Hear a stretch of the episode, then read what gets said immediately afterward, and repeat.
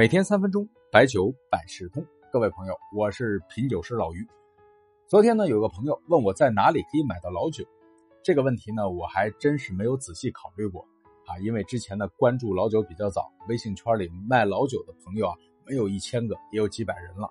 很多人呢，还曾经有过交易，所以说呢，要看什么品种，现在看看朋友圈就可以了。但是对于刚刚开始关注老酒的朋友，确实，如何买到老酒，买到真的老酒是个问题，因为这个老酒呢都有一个鉴定的一个过程啊。现在呢是鱼龙混杂，真伪难辨啊，价格也很高。确实呢，在这个过程中呢，怕买到假的吃药。那么其实呢，在早期的时候呢，谁都错过很多次，但是呢，我们在每一次打眼之后啊，都会钻研一段时间，慢慢的增长了这种经验值，错的概率呢就小了很多。有一次啊，我在遇到一个收酒的。人呢告诉我啊，碰到了一箱北大荒酒，啊，这个呢是当年农垦建设兵团的一个酒，非常有意义。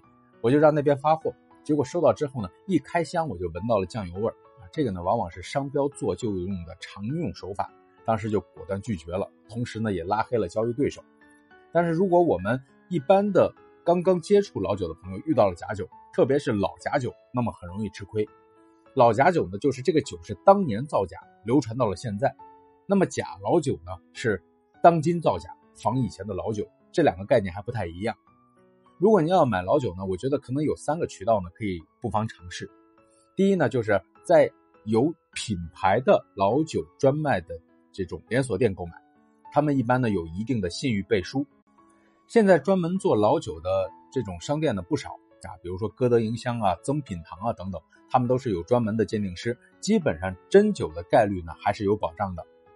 第二呢，就是可以参加一些老酒的拍卖，拍卖呢有线下的这种像保利啊、西冷啊这样等等。那么这个呢，一般都是高端的精品，还有线上的像京东啊、淘宝啊，也有一些老酒的拍卖。那么能看到一些普通的老酒，那这些酒呢，我们观察呢，大部分呢还没有看到什么太大的问题啊。而且呢，它有了问题之后呢，你可以追溯，可以制约啊，因为它毕竟都是留痕的。但是上面这两种情形呢，有一个共性的问题呢，就是。价格呢相对会比较贵一些，因为呢这些模式呢是面对终端，所以说呢拿到手里呢肯定会有一个溢价。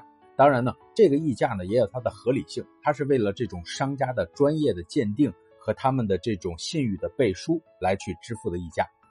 那么还有一种模式呢，就是在你所在的城市啊找一些做老酒的商店，根据它的规模呀，它这个老板的老酒知识啊，你去盘一盘道，哎就了解的差不多。啊，如果各方面还不错，那么还可以尝试买一些次新酒。那么尝试了之后发现确实没有问题，那么可以变成自己的长期的合作伙伴。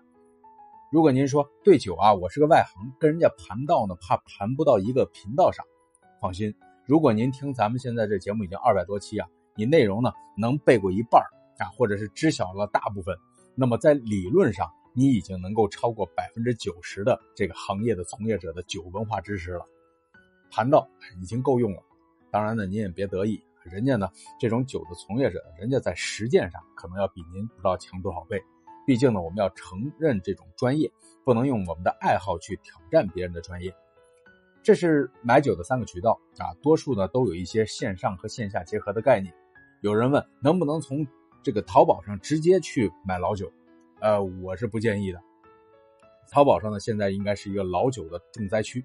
啊，比以前可能还好点，但是呢，假老酒想象出来的酒多了去了，千万不要有这种捡漏的心态。这些年呢，老酒的普及已经非常的广泛，价格呢也非常的透明，没有什么特别大的漏了。